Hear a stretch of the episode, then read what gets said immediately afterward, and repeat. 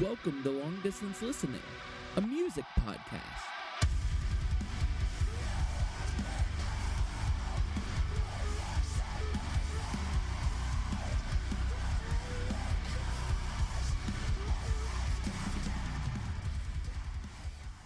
Hello and welcome to Long Distance Listening. I'm Andrew. And I'm Nate. Welcome to our Sleep Token episode, where we will be talking about Sleep Token's latest record, Take Me Back to Eden. So, Nate, how are you doing? I'm doing well. Just want to turn off the air conditioning so we don't have any excess noise and so I can uh, sweat my cojones off. And uh, yeah, I'm I'm ready. Um, I have one more question, and I think you'll be able to kind of get where I'm going. But Nate, Hmm. what do these things have in common? And I'm gonna list a bunch of things. Okay. What do Alter Bridge, Breaking Benjamin, Spiritbox, Falling Up, X Ambassadors, LANY, Chance the Rapper, Mute Math, Fit for a King, Holy Fawn, Evanescence, Justin Bieber, and Bastille have in common? They're all on one of your playlists. No, that that's that's smart. I have thought of each of these artists when listening to Sleep Token because Sleep Token is maybe one of the weirdest bands we have uh, done an episode on. Um, Yeah. they blend so many different styles um, into their sound. And so I would just like to do what I usually do, which is just warn people if you haven't listened to this uh, album, if you have not listened to Take Me Back to Eden by Sleep Token, this is going to be kind of a weird conversation, I feel like. Um, for you to just jump into. So I would suggest pausing the podcast, listening even to just like 30 seconds of each song, um, because the whole album is over an hour long and would take you a very long time. But just listen to some of the album, get a feel for it, and then come back and you can pick up uh, back here with us talking about the album. Um, but this is usually the part of the episode where I turn it back over to Nate and I go, Nate, because you pick all the episodes we do, how did you hear about Sleep Token?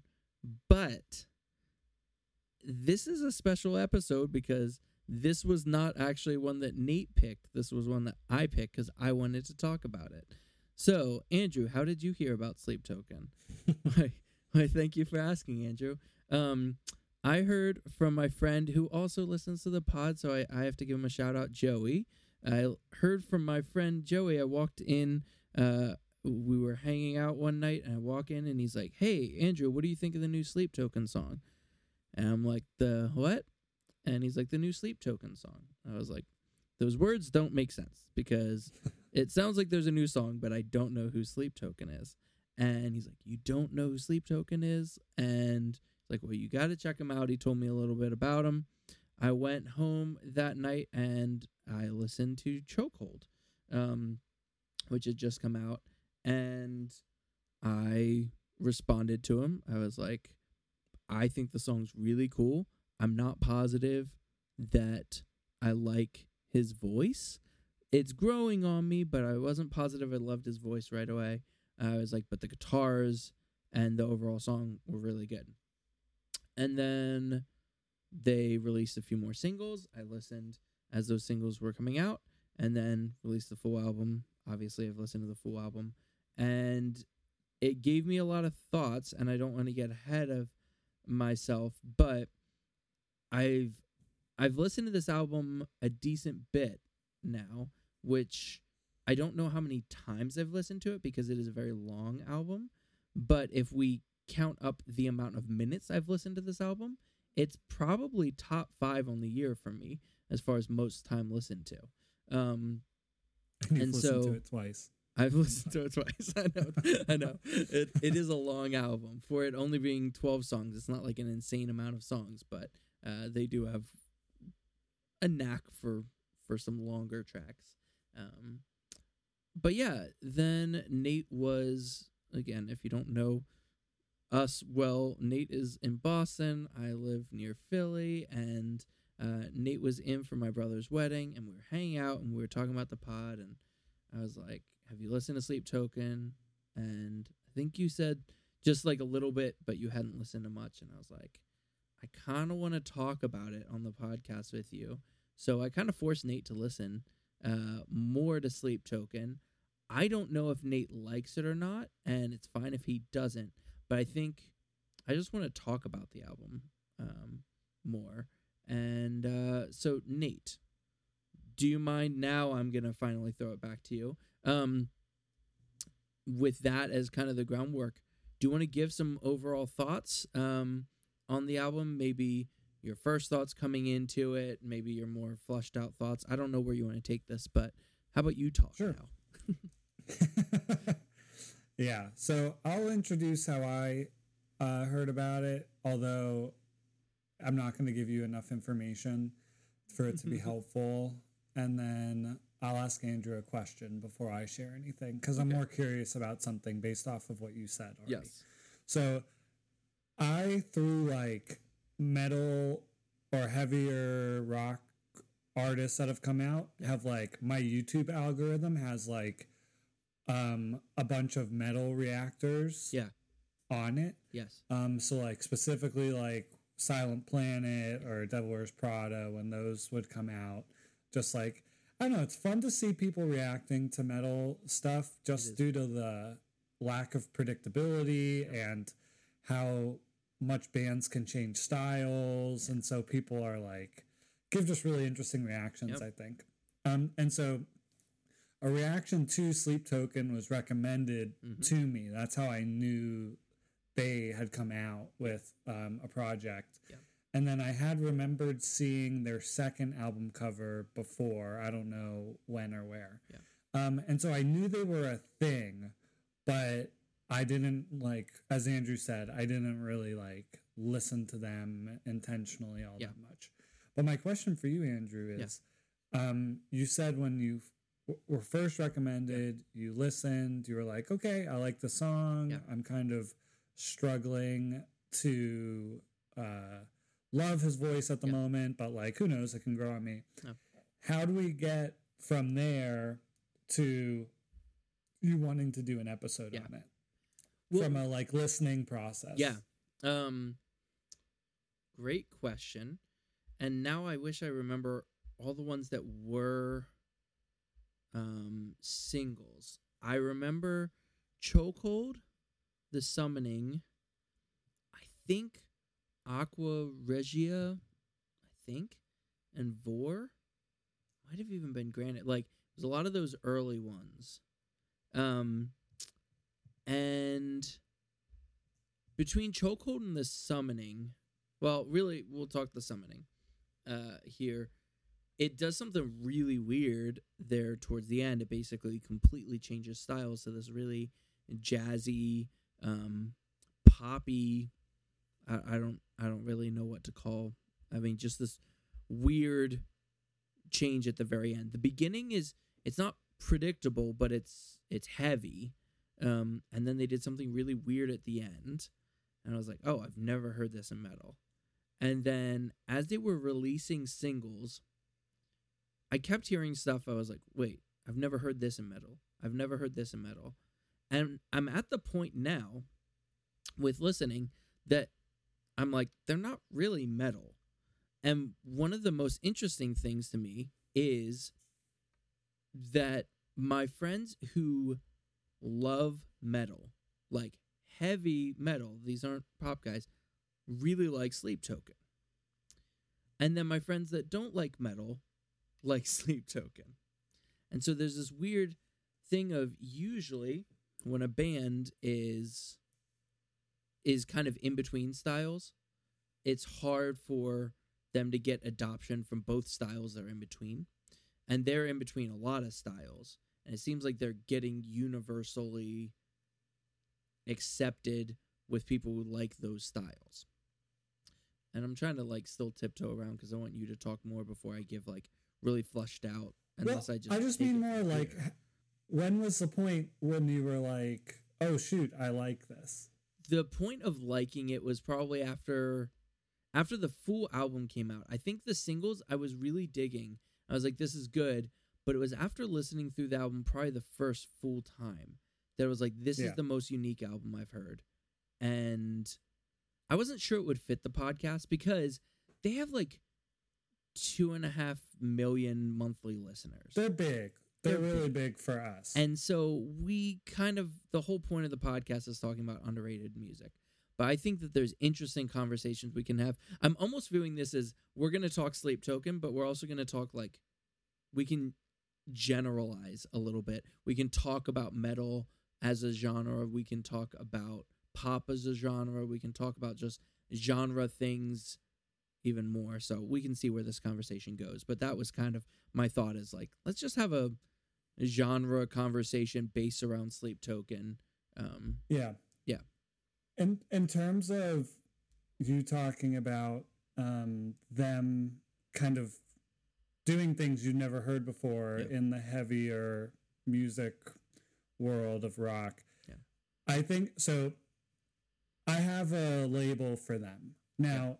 Not everybody's gonna like the label. Some Mhm. people, it's probably gonna like click. Oh yeah, that's what they are. Yeah. Some people are gonna think I'm stupid, but this was the label that I feel like I adopted for them. Yeah. So, you know, Stadium Rock yep. where it's like, hey, these are songs that you play to big audiences and uh, they're sing along anthems, Mhm. or they have this like crazy guitar solo that gets everybody pumped up, Yep. like big crowds. That's not like a genre, really. Like Yeah. stadium rock isn't a genre, but Yeah. it also helps categorize Yes. my same non-genre categorization for them is their theater rock. Mm. And what I mean by that is they're very dramatic, yeah. very all over the place, very I, I would say again I'm using the word, but very theatrical, Yep. like he'll do things with his voice for absolutely no reason whatsoever Yep. except to be extra. Yeah.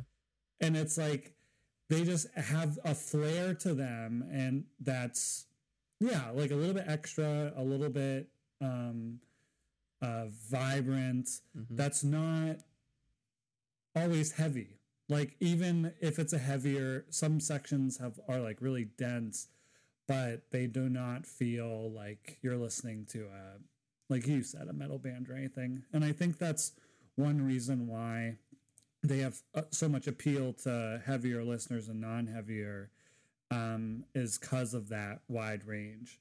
Yeah. Um, in terms of more specific talking about the album, I figure you've already brought up the vocals, Yeah. and I just kind of brought them up too. Yeah. I think um, from a capability standpoint, well, first off, do you know if it's just one guy? It is he doing okay? Yeah.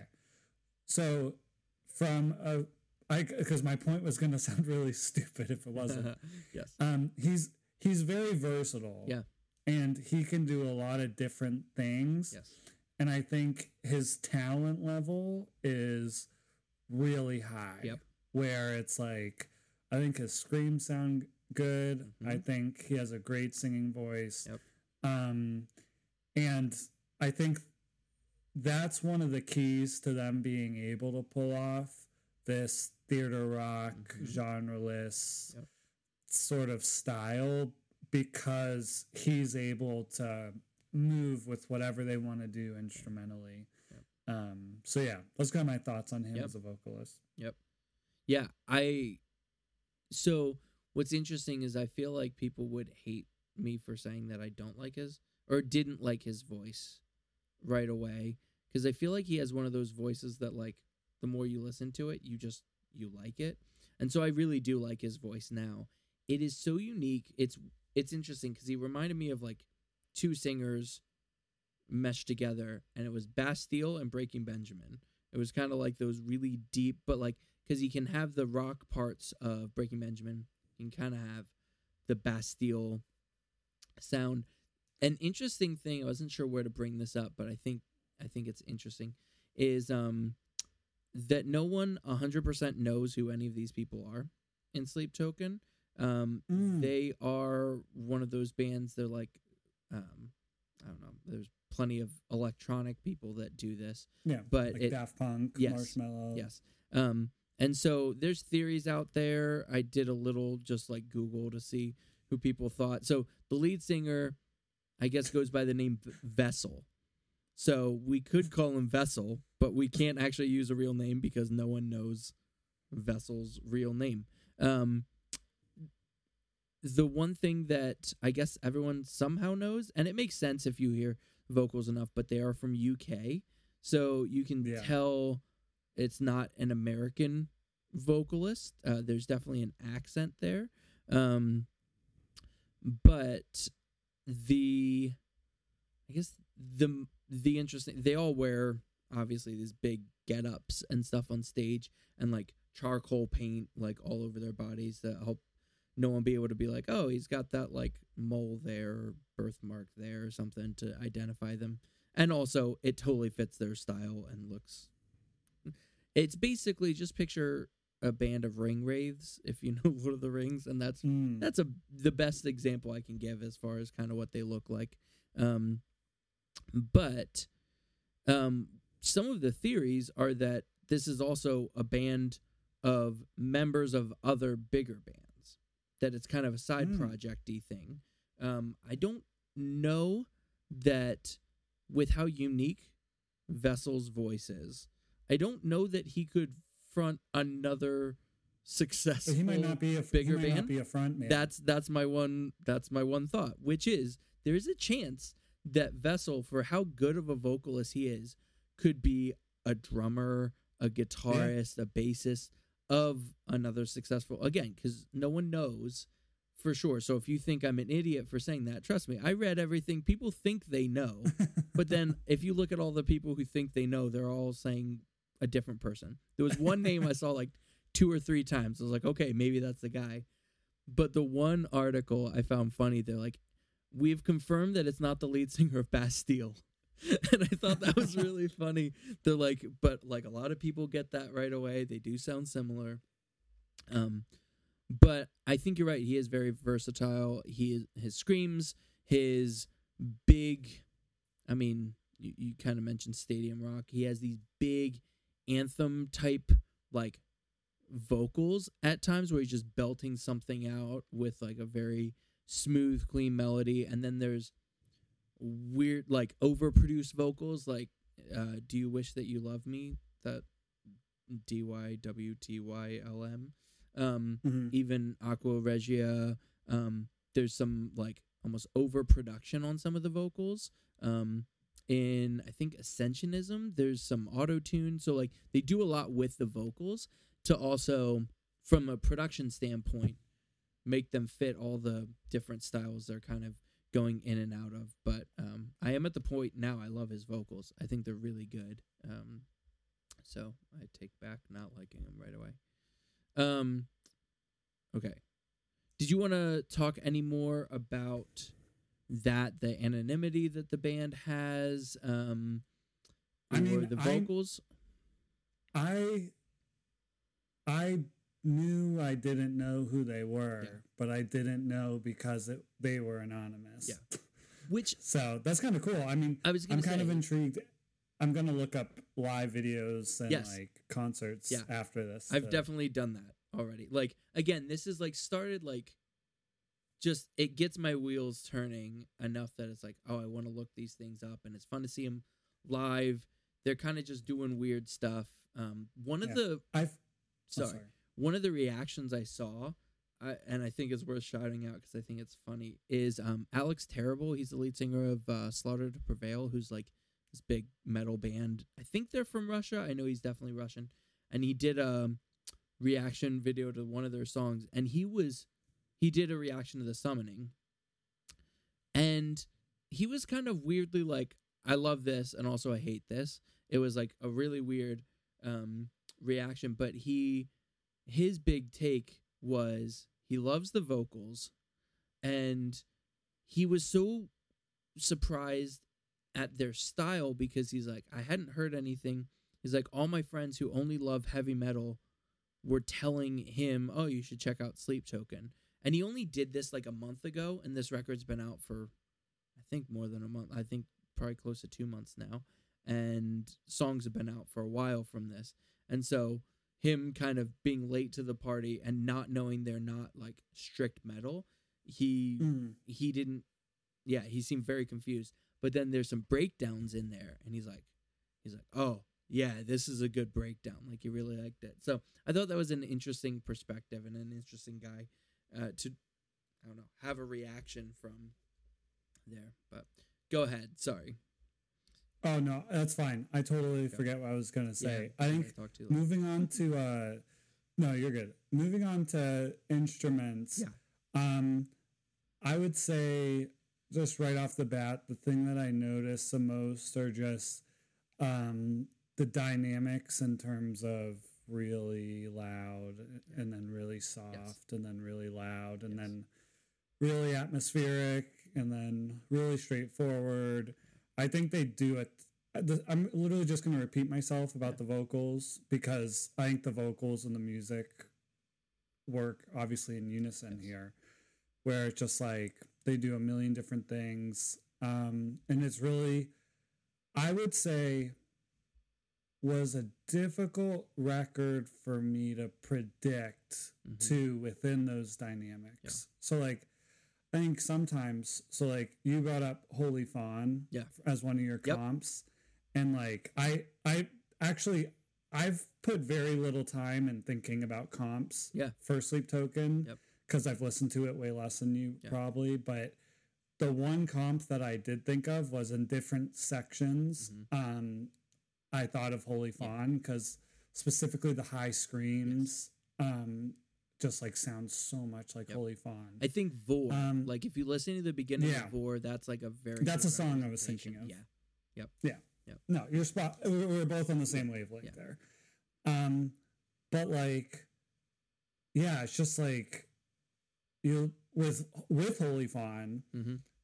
for the most part, despite them having crazy dynamics as well, I don't find myself being like shocked. yes Where I feel like this record, you'll listen, you'll be like, oh, wow, I did not expect that. I did not expect that. Yes. I was not expecting that. Yep. I think a good example of that is the title track yeah where it's a, I mean, to be fair, it's eight minutes long, Yeah. so they have a lot of time to do a lot of different things.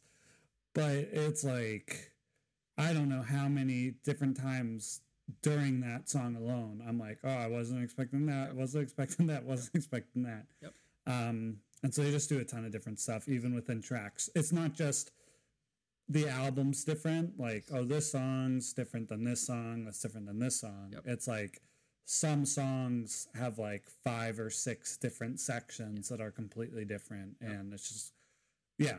Yep, Yep. I I think one of the styles that doesn't kind of get mentioned as much as I feel like they have a lot of prog influence um, in just their song structure and and the way they flow in and out of like sections are bonkers. It's not like they're verse chorus verse chorus bridge chorus like I, there wasn't a single I don't like think that. they're yeah, even their like most straightforward song, I don't think has that structure. Um, there's songs like The Summoning where after I think it's after kind of the first chorus, it just goes into a guitar solo part when you're expecting them to go back to another section and that's weird. And then yes, the longer songs all are probably the most versatile of any of the tracks like it seems like when they when they lengthen a song it's so they can do a bunch of weird stuff in it not just Yeah. because they're like oh we want to sit in this part for an extra minute or two which does happen No. i think the summoning they sit a little longer in the one section um before they go into kind of that weird um ending Exactly. But, like- it's, if they do sit, it's only because they're going to change it soon, soon after. yes yes um the one and i i want to give credit to who i heard this from because it's not my thought but it's made me think a lot um is i heard an album review uh from this guy on youtube Nik Nocturnal who does a lot of uh, review. I know he's one of the He's- YouTubers. He's, the guy.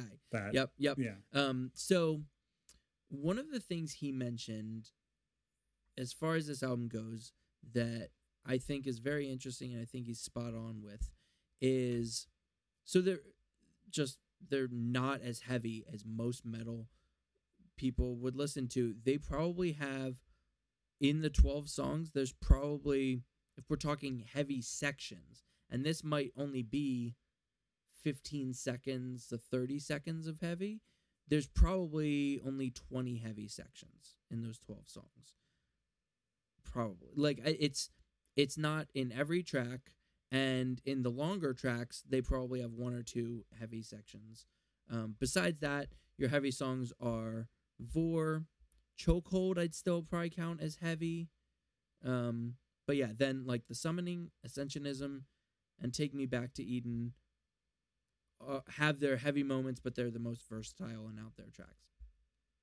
Um, but a lot of the tracks are actually pretty soft, and like you get R and B, you get rap, you get um, jazz, you get a lot of pop.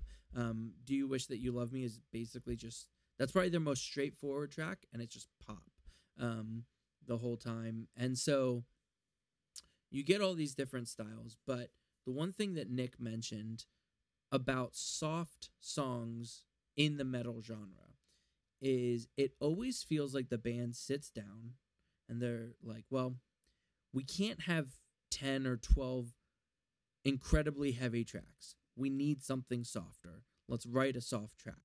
And then the track that they end up writing is just not good because they went in with the intention of this has to be our soft song, but they're not naturally gifted at writing a soft song. They're a metal band.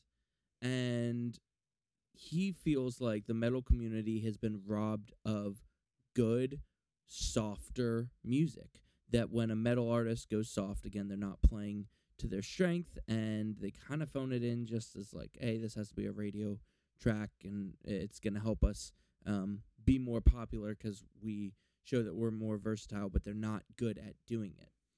And Nik's thought with Sleep Token, which I very much agree with, is it seems like they come into each track and while they're writing each track, and they think less about is this a soft track, is this a hard track, and they just start going with a vibe, a feel, and they they just kind of run with it. And if it's soft, that's fine. If it's heavy, that's fine. If it's a mixture, that's fine. They're not actually worried about pigeonholing themselves into a genre.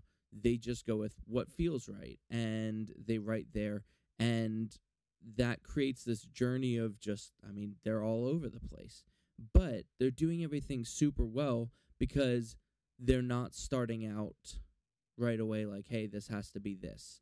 And anything outside of that is not cool and, and they kind of yeah limit themselves there. So i very much agree. I think that's one of sleep token's strength is that they're able to sound like all these different bands and maybe influences and they don't hold hold back. They just kind of go for it. And if it's a straight up pop track or if it's vore like a really heavy track they can do both styles. They can do all these styles well because of maybe who they're influenced by. Maybe it's just how good of musicians they are, but I think more than anything, they're just not limiting themselves. Well, yeah, and it's interesting where certain genres are defined by the soft or the heavy. Mm-hmm. So, like, you have like when Mumford and Sons created their third record, and all of a sudden introduced electric guitars, it was like earth shattering because it's like, oh, you're not allowed to do that Yeah. because it's it's it's we're playing soft acoustic folk or like metal heavier music it's like hey like you said it's like we'll do one piano ballad that's a throwaway track just as like a palate cleanser Yeah. but you can't be soft and i think i don't know what the answer is in terms of how genres should be viewed but i think sometimes when artists are making music, they try and make something they try and make stuff that fits a genre, which is Mhm. exactly what you're saying with Sleep Token versus just trying to make music and genres are a way we understand what's being made, Yeah. but they're not what's driving anything. Yeah. And so I mean I definitely feel that about Sleep Token. They they I mean, if they did, if they were defined by genre, it's because they put a hundred genres in a hat and were like, "All right, what's this next section gonna be?" Yeah.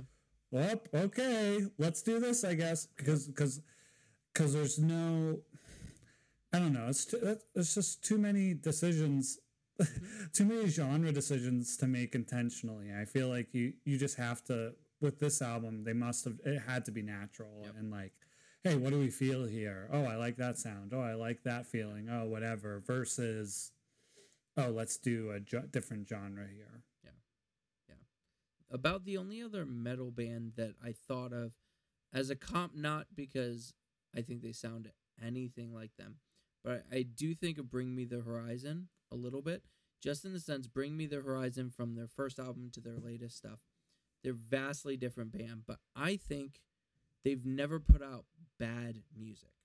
Like some songs are better than others, probably, but for the most part, they can change up styles and somehow they're able to do soft and heavy and punk and like like just like weird style choices but it's really good all the time like the quality is always high where there's some of my favorite metal bands have done a- song or a rock record where it's less heavy and it's just kind of rock.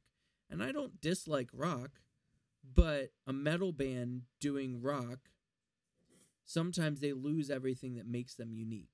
And it it's just bland rock. And it's like well if i wanted to listen to rock there's 50 rock bands that i like way better than what your version of rock is and so i think it is hard for bands to change up styles unless it's either part of their dna or it's really like they're just I don't know if they have to be extra talented to do it or they just have to be way more intentional with it. Yeah. I think you bring up a great point about like if Sleep Token, for instance, Mm-hmm. made a, a stereotypical metal record, Mm-hmm. I bet you it could be a better record than this one Yeah. and get lost in the shuffle Yeah, much easier for sure. than doing what they did. Yes. Yes. and I think it, it's it's like, but they also there's enough there Yeah. where those who do like metal are like, oh, this is like the jump isn't a hard jump Yes. Because like country isn't metal either, and yet you don't have these metal heads like all of a sudden jumping to listen to the newest country record Yeah. because there's not there's not enough similarities and i think the fact that they kept some really heavy parts the fact that the i would say the lyrics are honestly the most of everything the band's doing the lyrics are the most consistently metal thing. Um but like lyrical content is close enough to the rest of metal Yep. um and then the instruments used are still close like what most metal artists are using Yep. but they just mix it up so much and i think this is a good time to transition to so. production um i i think also what the record has going for it is that it just sounds very clean. Yeah. like remove the performances remove the songs the style whatever.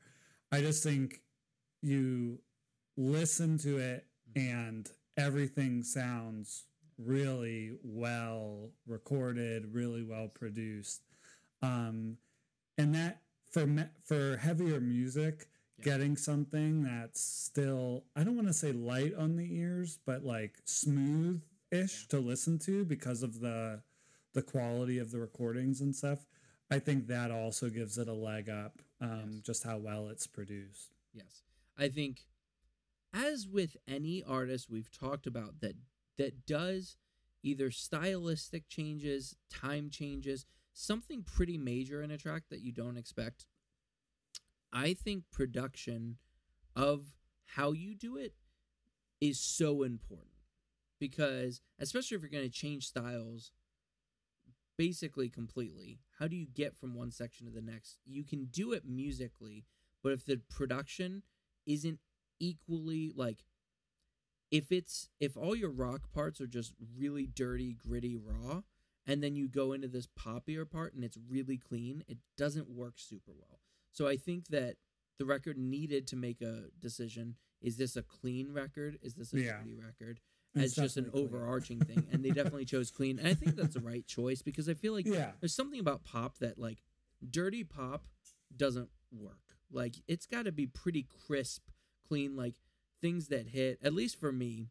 Like Yeah. if i if i want something poppy i want it like i want it to kind of hit me in the face type of pop. Like really really poppy You're Um, a glitter boy with your i am with yeah. your type. If you're pop. gonna yeah exactly um but I and mean, so no, that's i a think that's the but- right choice Yeah, I mean, there's like, def- I mean, it's definitely uh important decision they made, and Mhm. all artists make. But like you said, when you're introducing pop, uh, yeah, what style do you, what feeling do you want?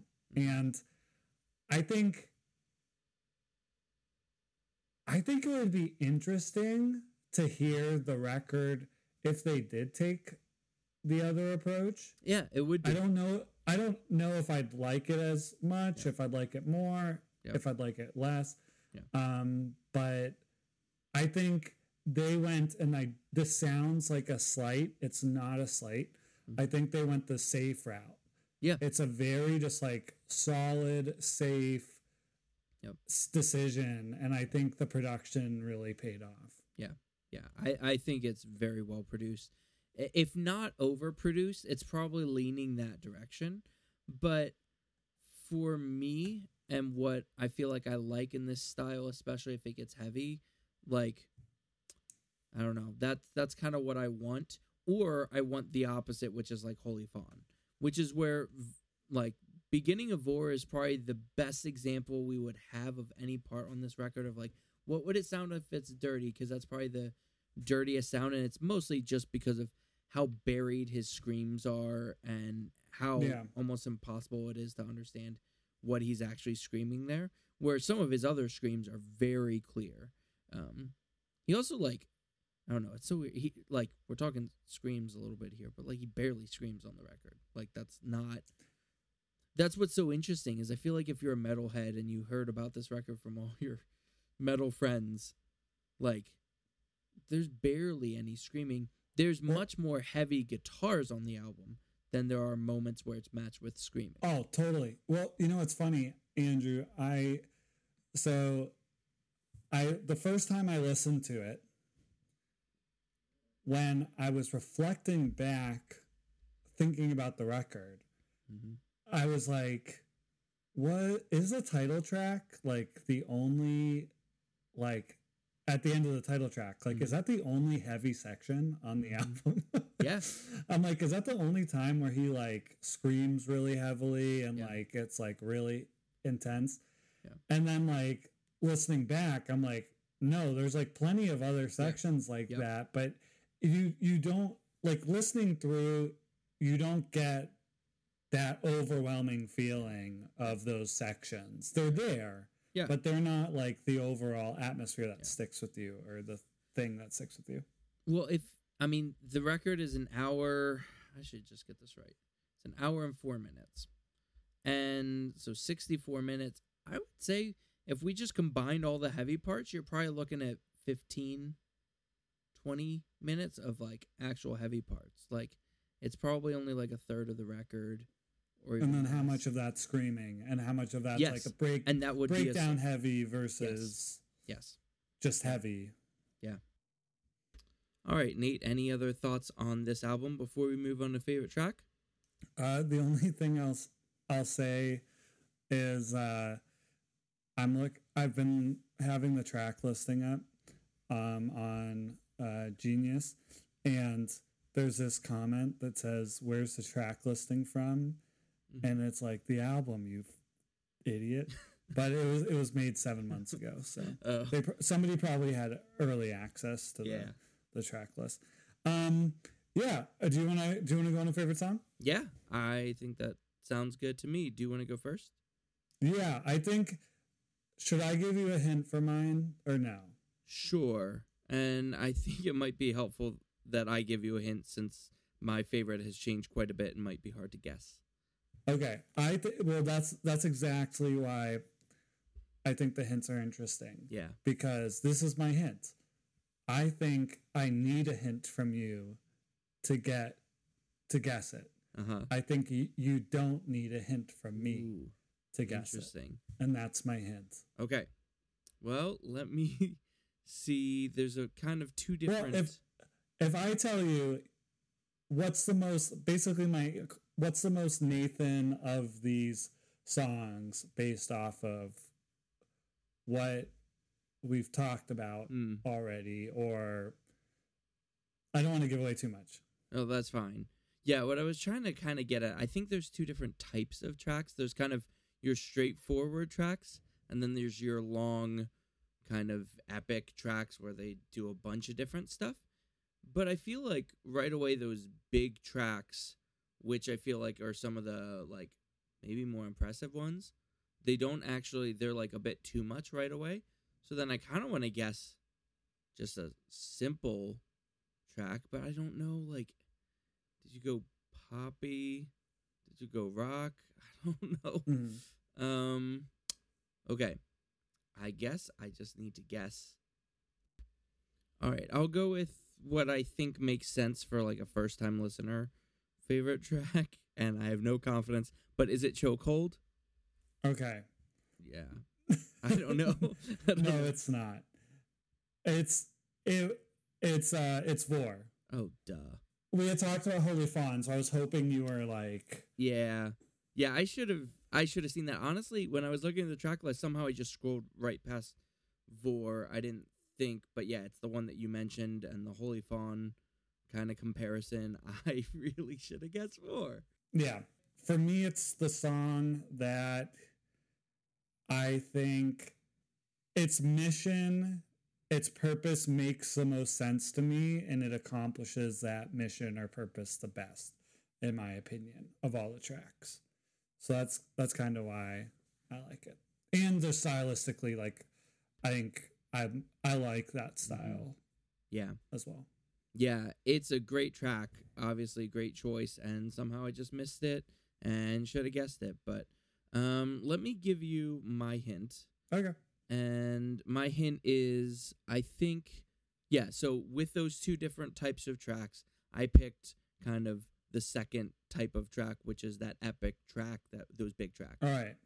And you said that was the summoning, ascensionism, and take me back to Eden. Yep, I'll say the summoning. Great choice. The summoning was probably my second kind of round of listening to this, my second um, favorite track. It's kind of I went from Chokehold being my favorite to the summoning to Take Me Back to Eden, and just recently I started listening to Ascensionism a little closer, and that's my favorite track now. I think it is such a obviously it's epic. It kind of starts out softer, kind of ambient soft, then goes into like really kind of um, trap type beat, uh, soft, and then by the end there's those huge guitars, his like vocals just shouting at the top of his lungs, and I I think honestly those guitars, even though there's no screaming in this track, those guitars are some of the most brutal sounding guitars on the album, and I just by the end where it's kind of this big epic uh, part. I think it's the coolest part of the whole album. I don't know. It's so good. And I feel like it was underrated for me the first few listens. And now it's making up for it by being my current favorite track. So, um, yeah, Ascensionism's my favorite. But yeah, I think between Vore and Ascensionism, obviously you can't go wrong. Both of those tracks are amazing. And um, they're probably not two of the most popular on this, even though Vore's probably a little bit more, but um, it just shows that this album is very versatile, and we both went with I guess, kind of heavier tracks on the grand scheme of the album, but um, I'm sure that there are plenty of people listening who um, differ and have a different favorite track. So if you're one of those people, please let us know what your favorite track is on this album. You can find us on Twitter and on Instagram at LDL Pod, and you can also email us at longdistancelistening at gmail.com.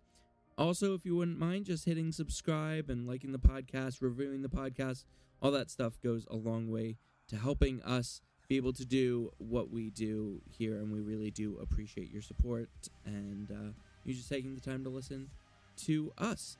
So uh, reach out, talk to us. We love uh, communicating with uh, people who are listening to the show. Let us know your favorite track. If you like this album, if you don't like this album, uh, all that fun stuff and uh, have a great rest of your day.